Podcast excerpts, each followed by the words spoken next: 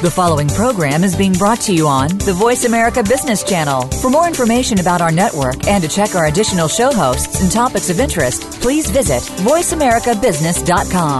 The Voice America Talk Radio Network is the worldwide leader in live Internet talk radio. Visit VoiceAmerica.com. The views and ideas expressed on the following program are strictly those of the host or guests and do not necessarily reflect the views and ideas held by the Voice America Talk Radio Network, its staff, and management. This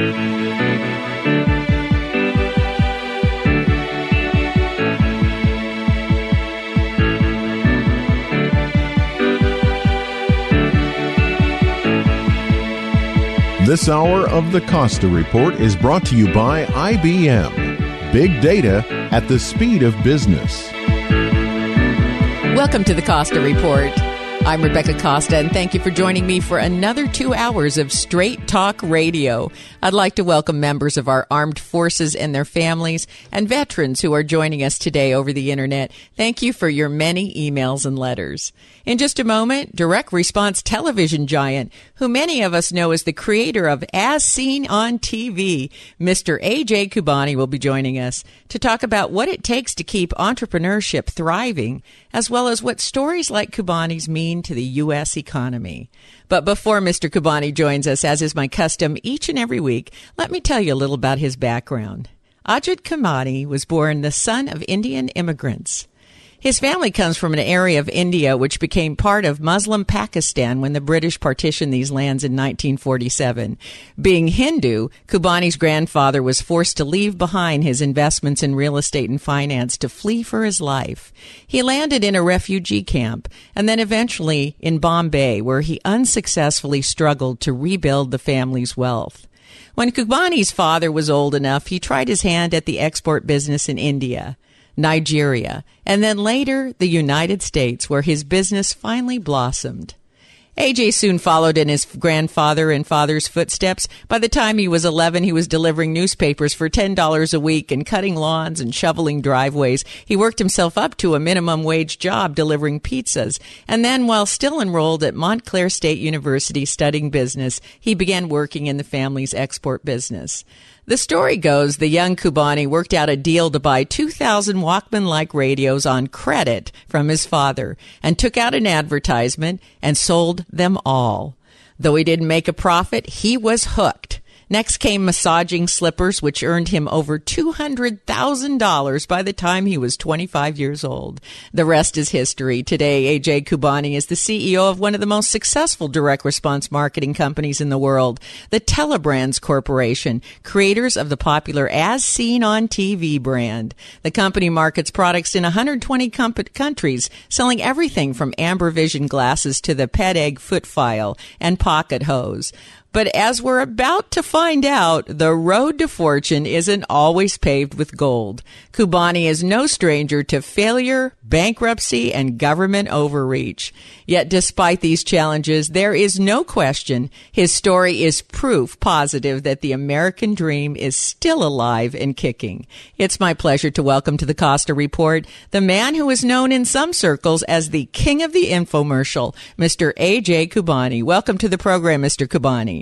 Hi, Rebecca. Pleasure to be here. Thank you. I, I, thank you for taking time to be with us. Now, I, I, want to be sure that we put your success in the right context. So, give us a few figures for starters. I read somewhere that you sold over 45 million PedEggs and 15 million pairs of amber vision glasses.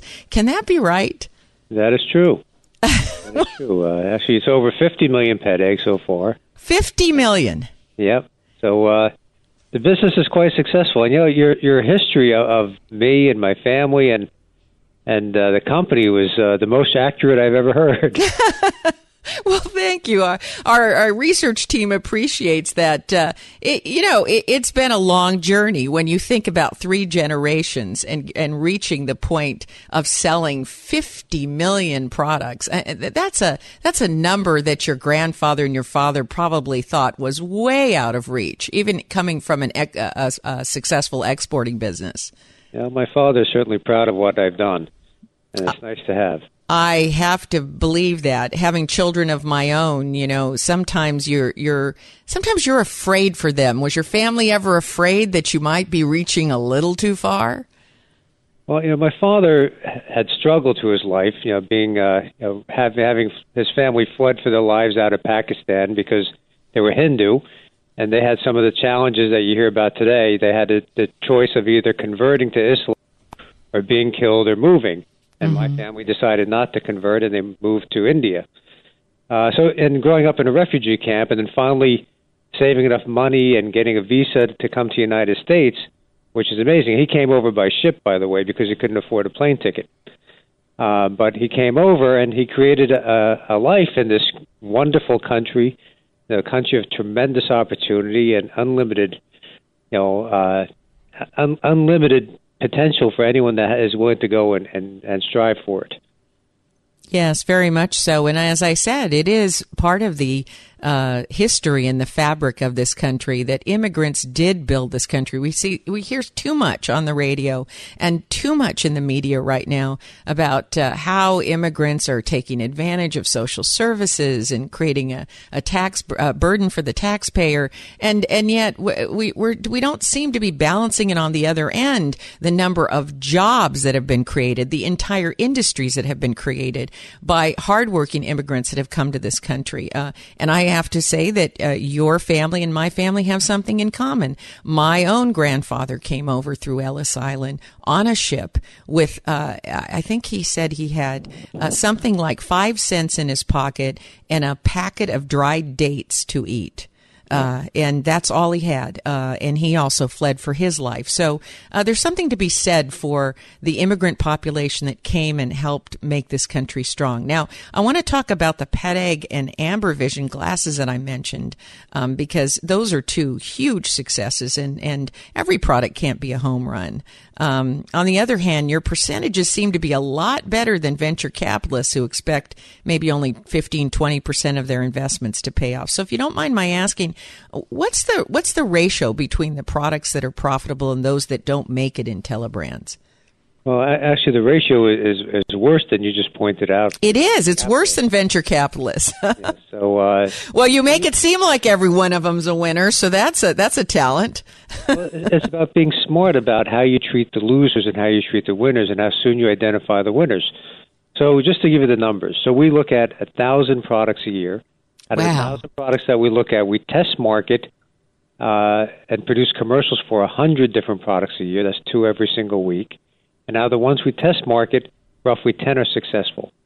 So we're really, you know, 10 out of 100 products that we market, so 10% are successful. But the ones that are not successful, we stop investing money immediately. And the ones that are successful, we invest a lot of money in. So th- that's where, that's how we can afford to make a profit. Even, even though the, the odds are, you know, fairly low. So you go from a thousand products that have potential to test marketing 10 and identifying those that uh, empirically don't show the results that you need, and you get down to 10 that you're going to concentrate your investment in. Yeah, well, you know, the long-standing joke in our uh, in our industry has been that if you look at the entire picture, only one out of 800 products is successful, and that there, hence the phone number one eight hundred. That's very funny. I have never heard that before. So while we're on the subject, what criteria do you use when you're deciding that 100 products that you're going to test market? Well, we want the products to be unique. That means it doesn't have to be a, a complete revolutionary idea, but something that's not readily available or people don't know about or something that people haven't seen. That's number one. It's got to solve an everyday problem. We want, you know, TV is very expensive to advertise on, extremely expensive we want every viewer to be a potential customer. Mm-hmm. So, for example, the PedEgg was great because everybody has feet and most people have calluses. So, it, it's a mass appeal product versus something for targeted to bicycle riders or tennis players or people that scuba dive. Right. So, it's very important that it's mass appeal. Number two is that we want uh, the product to be a phenomenal value. Now, these are very impulsive purchases. People don't watch TV planning to buy something unless they're watching Home Shopping Network or QVC. That's right. But we come up in, in the middle of programming. Someone's watching, you know, their favorite TV show, and all of a sudden this commercial pops up. And within two minutes, we have to convince them to pick up the phone and take out their credit card and place an order. Mm-hmm. That's a Now- very big challenge. Now we have to cut for a short break to do a little business ourselves, but uh, I'd like to come back to these criteria because I know there's a couple of others, such as the ability to produce the product inexpensively. So we're going to just take a short break. We'll be right back with more from AJ Khubani. You're listening to the Costa Report.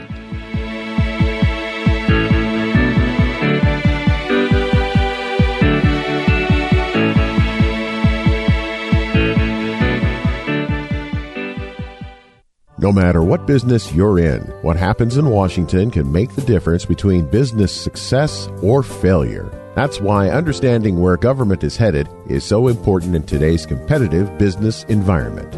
But where can you find experts who know firsthand the inner workings of our nation's capital? The American Program Bureau is your leading source for speakers whose experience offer unique insights into where U.S. policy is headed. Speakers like Seth Harris, former acting U.S. Secretary of Labor, Alyssa Mastromonaco, former White House Deputy Chief of Staff, and General Karl Eikenberry, former U.S. Ambassador to Afghanistan. For your next meeting or conference, contact the American Program Bureau at apbspeakers.com or 617-614-1600. That's apbspeakers.com. The American Program Bureau, making history, one speech at a time. Every day our world gets more complicated. Not only is new information coming at us faster than we can manage, new regulations, technology, and the effects of globalization have made it much more difficult to succeed. That's why I wrote The Watchman's Rattle, a book that, for the first time, explains how complexity makes it hard to separate facts from fiction and eventually causes us to make important decisions based on unproven beliefs. And not just us, our leaders also fall prey to this phenomena. But here's the good news. Once you know the symptoms to watch for, you can safeguard against them. So please, go to RebeccaCosta.com. That's RebeccaCosta.com and order your copy of The Watchman's Rattle. It only takes a few minutes and the shipping is free. That's RebeccaCosta.com. Do it now. You'll be glad you did.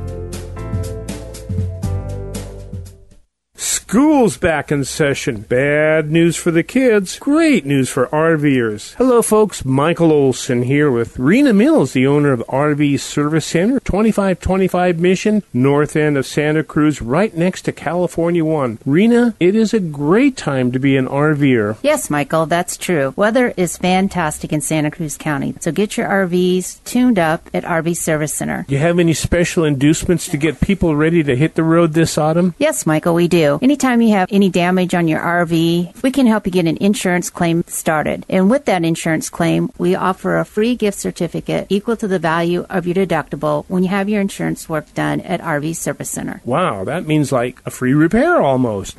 Yes, it does, Michael. That's just money in your pocket. and in the gas tank and on the open road. Folks, bring your RVs down to RV Service Center here at the north end of Santa Cruz 2525 Mission. Have your RV all tuned up by RV Service Center, and away you go. Here's comedian Christopher Titus on education reform. So we could fix education right now. Okay, we all agree there's good and bad teachers, right? Yeah. Right? Okay, okay, so we got to get rid of the bad teachers. So we actually said, all right, let's test all the teachers. Well, the teachers union stood up and went, no, no, no, you can't test teachers. It's not a good measure of performance. yeah, even the teachers went, ah, crap. So I said, okay, we'll just arm the children. And then you'll just know who the bad teachers are. Anybody leaking? Bad teacher. It'll also change the parent-teacher conference dynamic. You ever take a kid to, to parent-teacher conference and they're screwing up? You feel like an idiot. Michael's not doing good at math. Oh, even my sperm is stupid. Oh, I gotta stop drinking. I gotta stop reading those porn magazines. I gotta stop reading Fifty Shades of Grey. I suck. But if we arm the children, that changes 180 degrees. Michael's not doing good at math. really? Well, that's a bummer because for Christmas I bought him a Desert Eagle. So you better figure out how to unlock his learning capabilities or the spring semester is gonna be a bitch.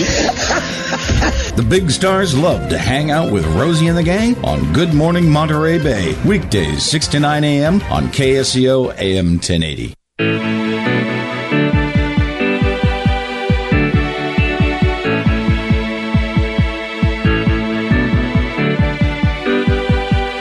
Welcome back to the Costa Report. I'm Rebecca Costa, and my guest today is the CEO of Telebrands and creator of the As Seen on TV brand, AJ Khubani. And before the break, we were talking about the criteria you look for when determining which products to invest in. And, and you were saying that the most important criteria is that the product must have the widest appeal and also present high value, and that every television viewer would ideally be a potential customer. So, are there some other criteria? Criteria that you look for? Uh, that's basically it. It's got to have uh, wide appeal and uh, solve a common problem, something that people can really relate to. Like take our pocket hose for example. You know, very traditional hoses are very heavy and bulky and difficult to put away, and this is a hose that puts itself away. You know, it's something everyone can relate to. Everyone has struggled with, you know, garden hoses, or most people have. Yes, that's that's absolutely true. I I always uh, see your products as solving a rather obvious annoyance. A lot of the, a lot of the problems are just really annoying.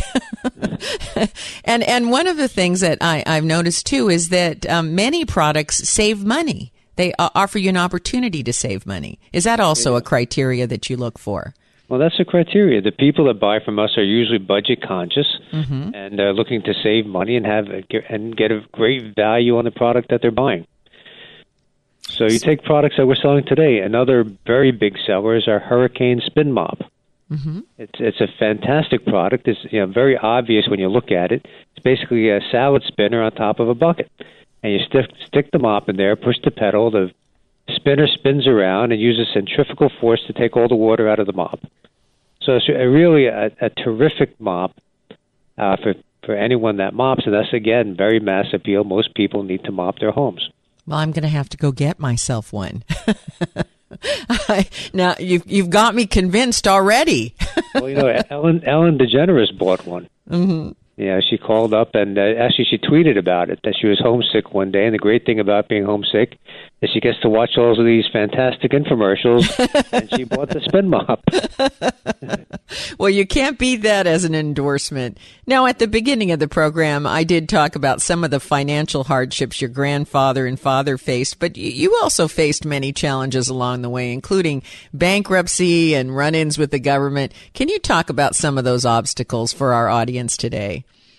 Well, you know, first of all, starting a business is extremely difficult, and and the odds of success are very slim. And once you become successful, staying in business and staying successful are very challenging, and continuing to grow the business. But then you come across the the the uh, problems that you really don't need that sort of come in the way, right? That that come out of nowhere. Mm-hmm. Like all of a sudden, uh, you know, a number of things go wrong in the business at, at one time, and before you know it, you've lost a lot of money out of nowhere. comes out of left field, and you're forced to, you know, either you know file Chapter 11 or just go out of business. So that was an extremely difficult time in my life. That was 14 years ago, and uh, a number of things have gone wrong. Bad inventory choices, too much inventory. Um, you know, not any government issues at that moment in time, but a lot of other business-related issues, and we we're forced to file Chapter 11 and it was a, a very difficult time in my life because I had started this business from scratch, and sort of you build up. It's a sort of like a child. You you you you you start it and you build it and you grow the business, and all of a sudden you have you know sixty or seventy employees, and you have to let everybody go and start from scratch. Well, the trouble with these failures is you don't know if they are just a really bad setback or they really are a failure. You you just when you're in the middle of them, you just can't tell. You can't tell if it's the end or just uh, you you got to come back stronger. Oh, that's absolutely true. I think the most important thing is that you have to believe that this is not the end. You have to absolutely believe that you are going to come back because if you have any doubt, you won't you won't come back. Now, in your particular case, I believe you reached out to a family member to help you out of that bankruptcy, and that must have made it a hundred times more difficult because then it's not just your fate, but it's also the, the fate of those you love. Well, I reached out to a couple of family members actually. Mm-hmm. First of all, you know, the bank had foreclosed on my house, so my family and I were about to be kicked out of our house. So one family member paid off my mortgage which was unbelievable that I could actually have that happen. So that you know put my family at ease. Of course, I was able to get an- another mortgage right away and pay him back within 30 days. But just that bailout for 30 days was really critical in keeping my family happy. Because if your mm-hmm. family's unhappy, that's another big problem that you have to worry about. So Right. While you're going all through this, you're trying to protect your family, your children. Of course, I have a wife and three children being kicked out of our house, a dream house that we took five years to plan and build, and all of a sudden it's all gone. Mm-hmm. Right. So, uh, but then we, we were able to save that, and then uh, you know, my father uh, gave me enough money to uh, finance and restart the business, and uh, you know that was his money, his money now on the line, and I had to make sure that I protect his money as well. I didn't want him to lose his hard-earned money, along with mine. Yeah, but well, those are those are very very dark days. I I also know because I started my own business with my own money, and uh, while I really appreciated people heaping praise on me for the successful times and giving me awards and that kind of thing, uh, in the back of my mind, I never forgot those dark days, and it, and I always was left with the feeling it could happen again anytime. How about you? I certainly feel that way. And, Yeah, it did, uh, it doesn't matter how successful you become. You think, well, two or three things could line up and I could lose it all. Well, that's the reality of owning a business because you can't plan for everything, and a few things could line up and go against you, and you could be out of business before you know it. So it's always, if, especially if you've gone through it once already or twice already, you know that it it could very easily happen again, and you start to plan for that. I'm, as I'm sure you have. Mm-hmm. You know, plan for what happens if everything goes wrong. Now, you ha- also had some pressure from the government, and- not long ago, we had Carly Fiorina, the former CEO of Hewlett Packard, on the program, and she expressed a lot of concerns that innovation and entrepreneurship are under attack in America today. Uh, and specifically, she said that businesses are being treated as guilty until proven innocent by the government. How, how do you feel about that? Well, I, I feel that you know I, I work really hard and put in everything I can possibly give this business, and we make a profit, and we pay millions of dollars in taxes every year, and I feel that the government should really be satisfied with that money that they get from us, especially for small businesses. You know, small businesses pay the highest tax rate, mm-hmm. and and there's no ready loopholes available for small business like there are like business for big businesses. That's right. We have people like General Electric paying no taxes. Yeah, and you know, I'm, I'm paying. I certainly pay a lot more than Warren Buffett's secretary. mhm yeah. Uh, but you know, the combined tax rate between federal and state, I'm close to fifty percent taxes. Mm-hmm.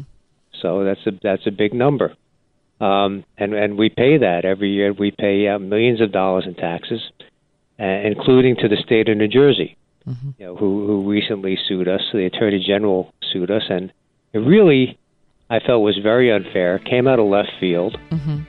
And, Well, uh, we're going to take another break, Mr. Khubani, but let's talk about that uh, suit that came out of a left field when we come back from this break. Uh, we'll come back and we'll find out what that suit was about and uh, why it probably shouldn't have happened. You're listening to the Costa Report.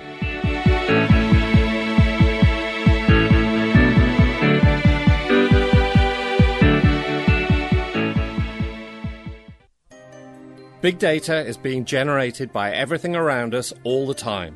Every digital process and social media exchange produce it. Systems, sensors, and mobile devices transmit it. Big data is arriving from multiple sources with ever increasing velocity, volume, and variety. It's becoming the world's newest resource for competitive advantage, allowing decision making to move from the elite few to the empowered many. The escalating demand for insights requires a fundamentally new approach to architecture, tools, and practices. To extract meaningful value from big data, you need optimal processing power, analytics capabilities, and skills. Find out how IBM Big Data and Analytics can transform your business. Visit www.ibm.com slash bigdata today. That's www.ibm.com slash bigdata. Hey, Soquel High class of 1974. This is Deanna Del Bianco Lindgren, and I want to give you information about our upcoming 40th class reunion to be held on Saturday, October 4th at the Santa Cruz Dream Inn. Go to www.soquelhigh1974.com to register right away and obtain more detailed information. That's www.soquelhigh1974.com. See you there. Those who say you can't have your cake and eat it too haven't driven a new Ford C-Max or Fusion Energi plug-in hybrid. Hi, I'm Elliot Geis over here at North Bay Ford in Santa Cruz. You can have the best of both worlds with our new Ford Energi hybrids. You can have the ultra fun driving pleasure of cruising around town on the electricity stored in the Energi's state of the art lithium ion battery. Then, after 20 or so miles, you can switch the Energi's hybrid engine and drive another 600 miles. So you see, you can't have your cake and eat it too when you drive a new Ford C-Max or Fusion Energi car right off the lot at North Bay Ford. But don't take my word for it. Come on down to North Bay Ford and test drive a C-Max or Fusion Energi today. The best deals of the year on new energy cars are ready to roll here at North Bay Ford. You can have your cake and eat it too. Ford plug-in hybrids give you the choice of cruising around town on pure electricity stored in the car's lithium-ion battery, or switching to hybrid mode and driving another 600 miles on a single 12-gallon tank. Come on down to 1999 Soquel Avenue, Santa Cruz, or on the web at northbayford.com. Hi, Sam Quentin here for Shirt Crafters. I'm with Big Pete of Big Pete's Treats. And Pete, tell me how you came to Shirt Crafters. Well, I'm an edible cannabis confectioner, and my family business was starting to grow. We needed to design and print labels for our treats. Plus, we needed to employ t shirts, business cards, and banners to display at trade shows. We called Scott Gold at Shirt Crafters, and he showed me how Shirt Crafters was my one stop shop for branding my business. I'm sure glad I did. Sure Crafters provides top of the line custom screen printing, digital printing, embroidery, decals, stickers, banners, business cards, and so much more. So build your brand with Shirt Crafter located at 111 Ingalls Street in Santa Cruz or go to shirtcrafter.com. Give them a call at 831 423 0537. That's Shirt Crafter 831 423 0537.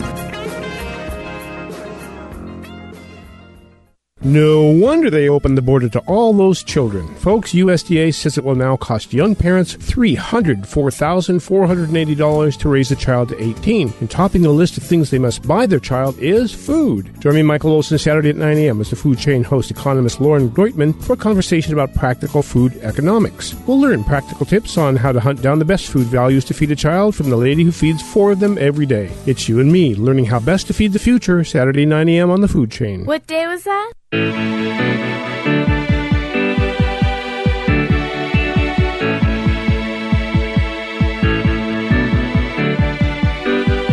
back to the Costa Report. I'm Rebecca Costa, and if you're just joining us today, our guest is AJ Khubani, who is just beginning to talk about a recent lawsuit uh, before we had to take a break. So, Mr. Khubani, would you like to continue with that?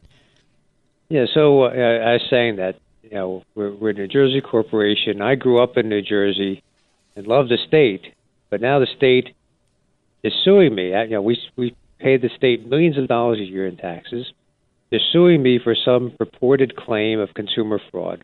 I have to tell you that over 30 years in business, we've serviced over 100 million consumers. And you don't build a business by ripping off your customers. You can't get away with that. We wouldn't have been in business for 30 years if we weren't providing a terrific product for a terrific value and had 100 million consumers buy products from us and continue to buy products from us. Specifically, what product and what um, what claim are they concerned with?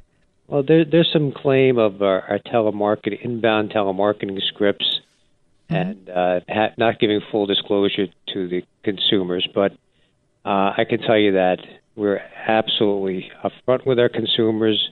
We have done nothing wrong. We don't know why we have this piece of litigation. Uh, we're trying to resolve it. It came out of nowhere. Um, they claim that they have accumulated over 300 complaints over two years. Over that two year period, we've serviced tens of millions of consumers. So if you really look at it percentage wise, it's less than a thousandth of 1%. But isn't this a case where the more you sell, the more consumers you touch, the more vulnerable you get? Um, well, I think so.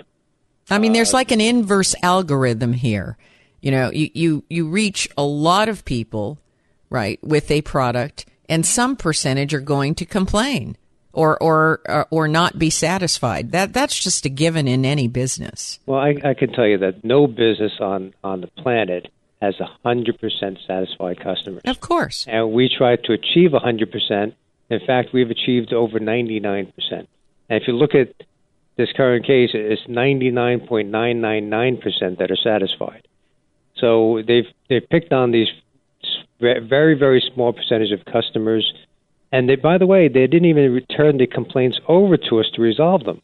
So you had no opportunity to try to to make these customers happy. No, if, if if whenever in the past we've ever got anybody give us a complaint, we do everything we can to satisfy that consumer. That's in our best interest. In fact, that's our policy. Any com- customer complains about anything. They want their money back. They want their shipping and handling back. They want their a new product, whatever they want. Our policy is to give the customer whatever they want.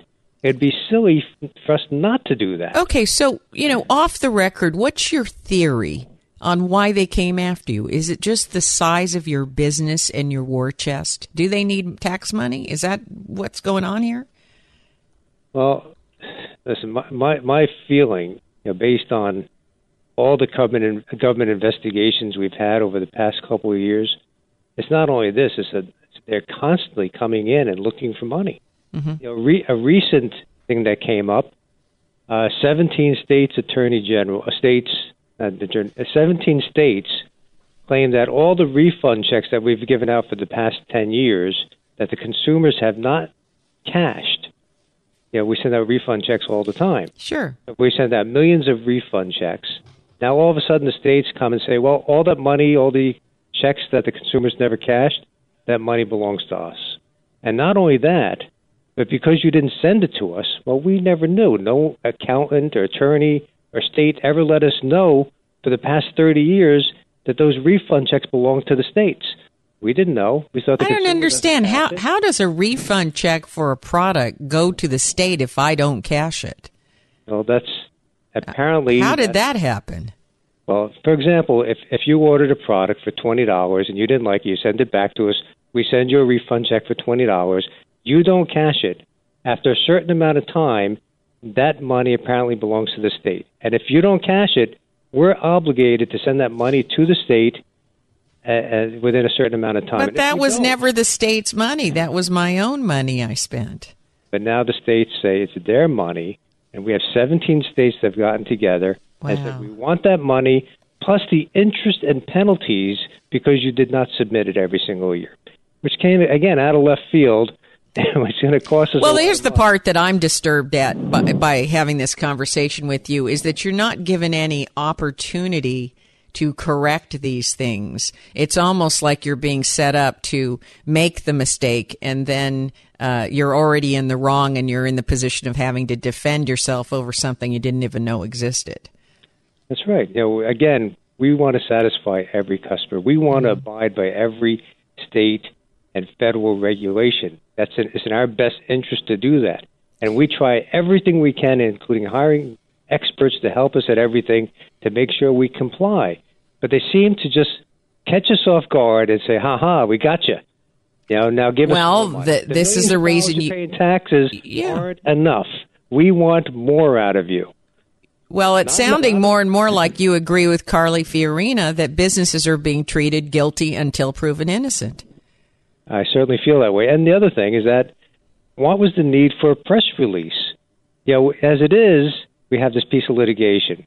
Now they tell the entire world that Telebrands has been sued for consumer fraud. It makes us look guilty because who are people going to believe, us or the government? Well, can you counter can you counter sue for damages? I don't know. Can you counter sue the government for damages to your reputation and and uh, you know uh, harming your sales? Is there such I, a thing? I don't think there's a cause of action, but uh, well, if you've been damaged, as I understand, if you can prove damage, there's a cause of action. But uh, I don't know if you can sue the government for damaging your reputation. I think some some have.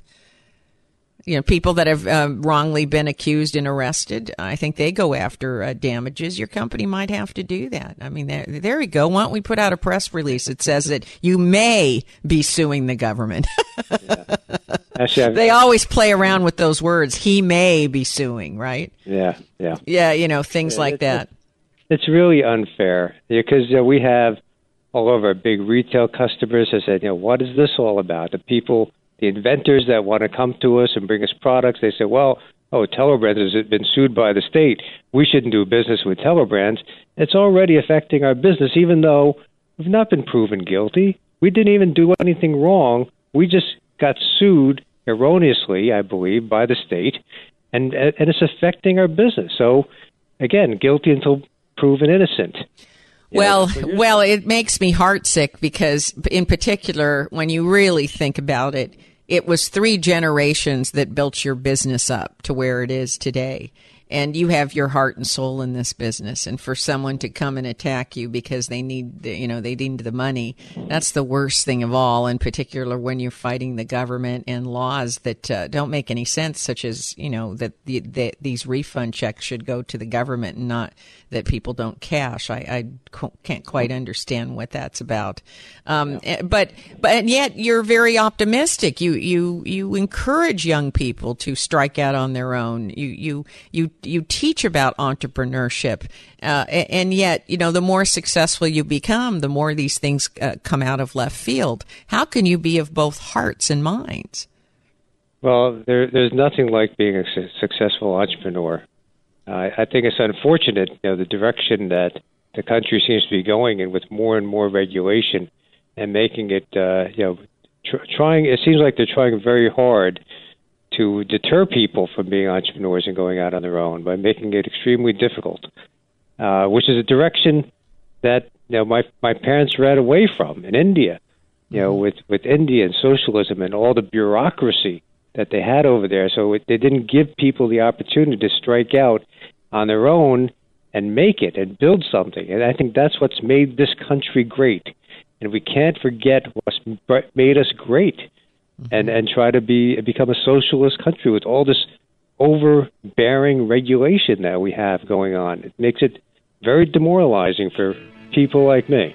Well, I don't think there's a single listener today that doesn't uh, feel that the government is overreaching into business today and uh, and making it much harder for individuals like yourself who, if they had to start the business today, might give it a second thought. We have to take our last break, and when we come back, we're going to talk about Inventors Day and other new products on the horizon. You're listening to the Costa Report.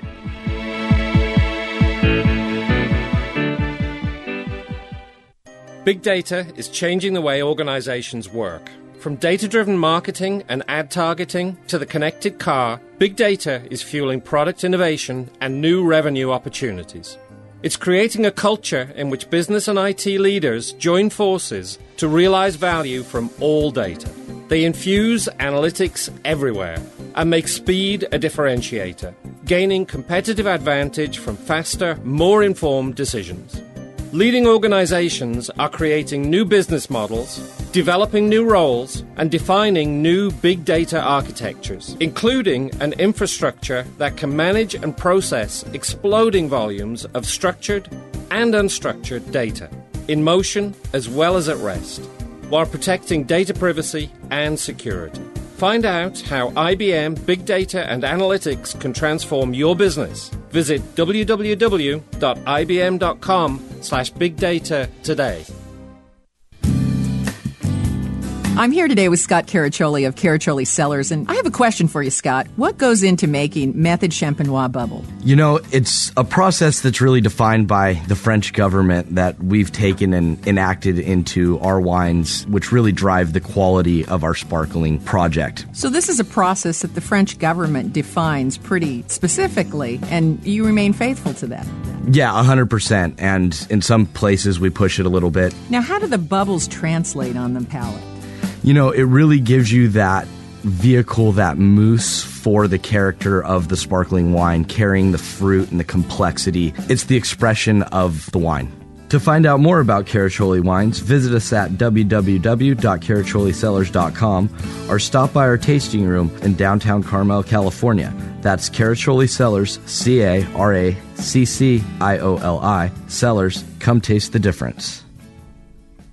Hi, MZ here with egg on my face. Let me explain. You know that ad we've been running for Beyond Organic Cultured Whey 3-day cleanse detox? You know, the one where I keep talking about Sweato Gold? Well, Bill Graff came up to me the other day and wanted to know how sales of that product were going. I said, not all that good, to which he replied, doesn't surprise me a bit. You are mispronouncing the name of the product. It's Suero Gold, not Sweato Gold. No wonder sales are no good. Who in the world would want to buy a product you consume that conjures up thoughts of drinking sweat. It's gross. Can't you see that? I immediately realized Billy was right, and boy, did I feel stupid. Here I was thinking I was cool pronouncing suero as sweato, and thereby coming off with an Hispanic sort of ring to the name. Okay, I blew it, so let's fix it now. Do the three day Suero Gold Cleanse Detox. You'll probably feel great and lose weight. I'm going to do it myself. Six bottles a day of Suero Gold with no food for three days.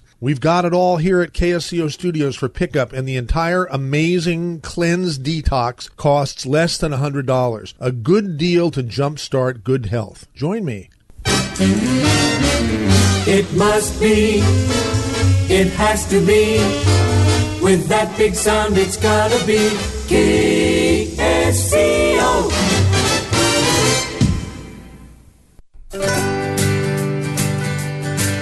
If you like to fish or you like to know about fishing, or if you know someone who does, you have to tune in to the Let's Go Fishing radio program with Alan Bushnell and Mike Baxter. Let's Go Fishing is heard every Thursday night beginning at 8 p.m. right here on AM 1080 KSCO. Don't miss the next Let's Go Fishing with Mike Baxter and Alan Bushnell.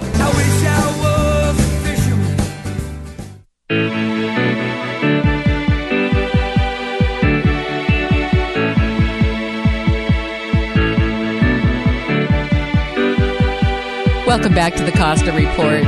I'm Rebecca Costa, and today my guest is AJ Khubani.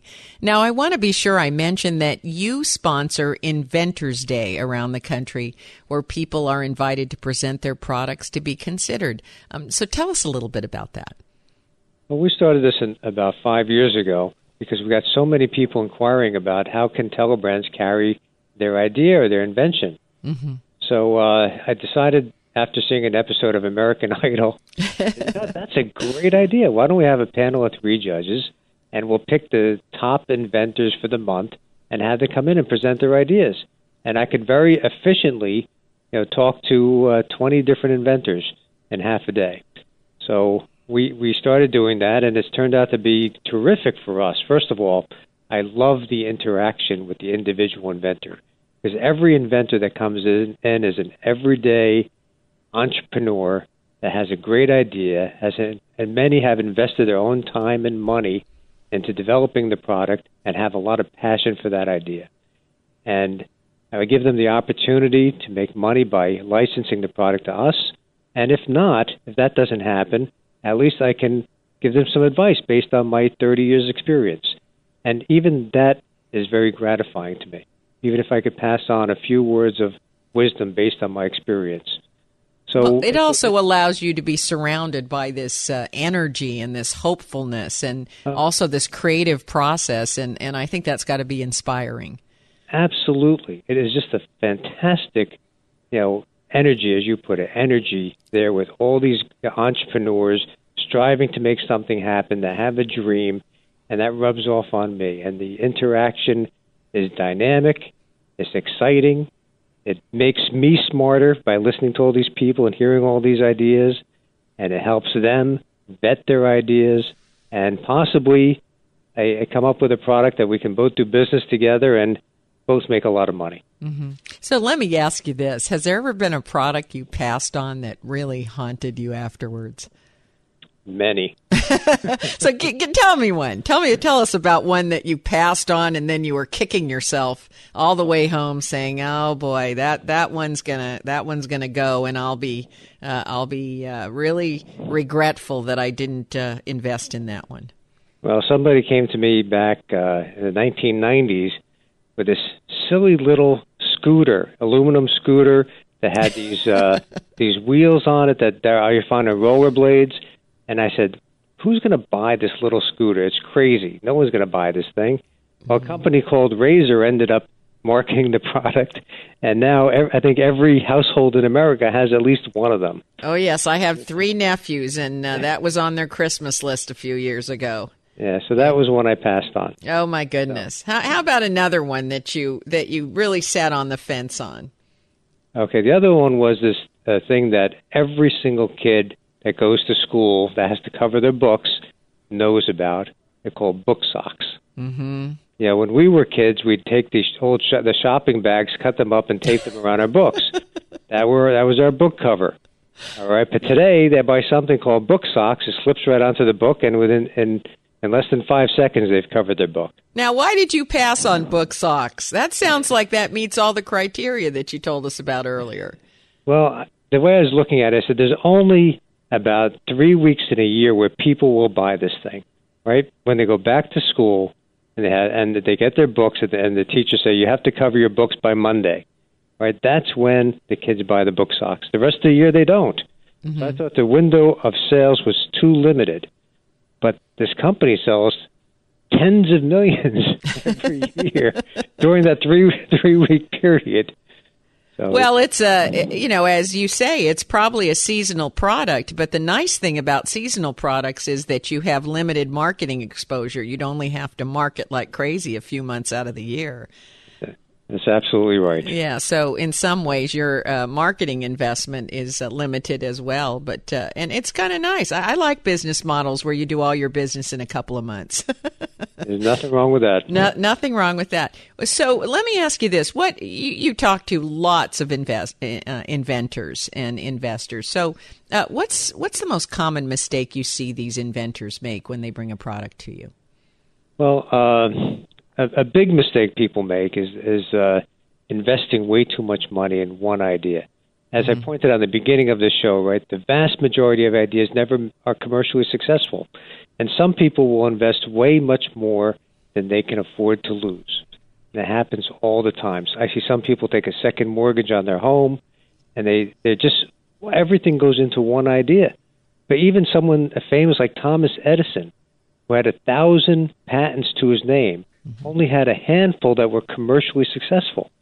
So the inventors have to know that even though they love their idea, it may not work, and don't invest more than you can afford to lose, because the odds are is that it will not be successful. So you see that uh, a common mistake would be that people fall in love with their investment and they get too deeply into one single idea. Exactly, falling in love with their idea or their invention, Mhm. they uh, they get too deep. They get And, too uh, deep. Yeah. Yeah. Yeah. and then they keep on chasing it even after it's, it's not successful. It's sort of like someone who gambles and loses a little bit of money keeps on gambling until they lose too much. Well, that's because uh, they think any moment they're going to get it all back. That's right. And that's the way these inventors think. They think any moment it's going to take off and I'm going to get all my money back, but it doesn't happen. So let's be careful, you know, and just mm-hmm. invest just enough. We do the same thing here in my business. We invest just enough to figure out is this an a product or not. And the moment we, you know, we figure out it's not, we stop investing money because we can fall in love with products too, and we try very hard not to.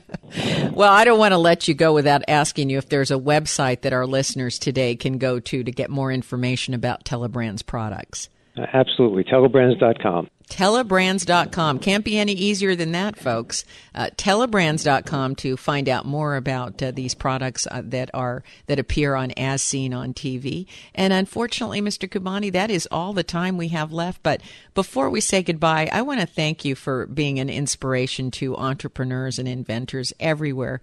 And uh, we'll look forward to many more time-saving products that we can't live without. Thank you, Mr. Khubani. All right, thank you. If your station is leaving us after this hour, you can have a, or you have a question or a comment to make about our interview with AJ Khubani today. You can email me at RebeccaCosta.com or drop me a note on Facebook, Twitter, LinkedIn. In particular, I'd love to know if you once had an idea or an invention that you were positive was a sure winner and you never pursued it. What was it that stopped you? Was it the investment capital you needed? Was it fear? Was it lack of time, lack of knowledge of exactly how to get started? Drop me a line and tell me your story. And if it's a good one, well, maybe we'll put it on the air. And if you missed the full interview with AJ Khubani or any of our other guests, remember that you can download previous episodes of the Costa Report from our website, Apple iTunes, Podbean, and our YouTube channel. And while you're at our website, be sure to check out The Watchman's Rattle. Talk about a book that completely disrupts conventional thinking. This is the first and only book which explains what happens when the complexity of day to day life, including government regulation, exceeds the biological capabilities of our human brains.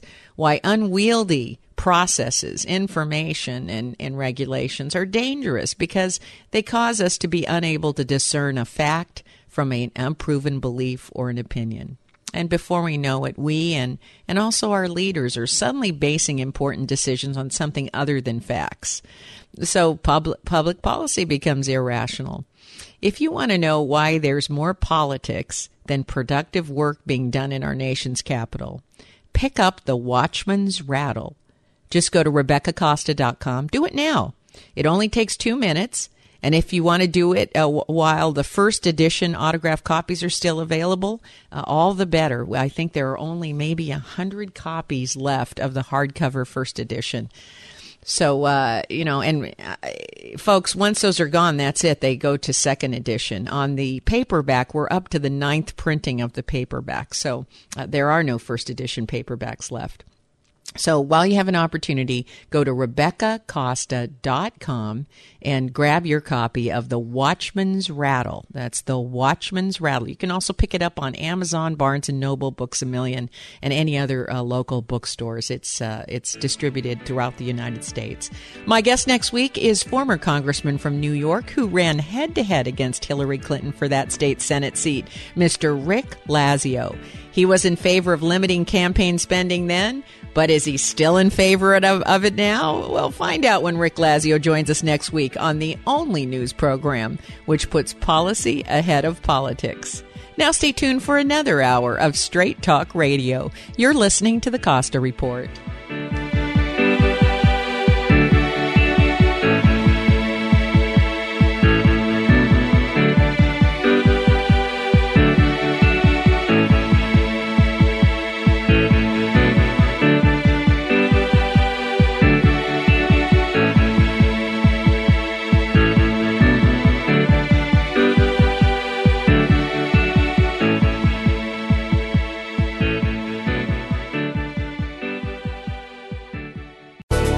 Thanks again for listening to the preceding program brought to you on the Voice America Business Channel. For more information about our network and to check out additional show hosts and topics of interest, please visit voiceamericabusiness.com. The Voice America Talk Radio Network is the worldwide leader in live Internet talk radio. Visit voiceamerica.com. The views and ideas expressed on the preceding program are strictly those of the host or guests and do not necessarily reflect the views and ideas held by the Voice America Talk Radio Network, its staff, and management.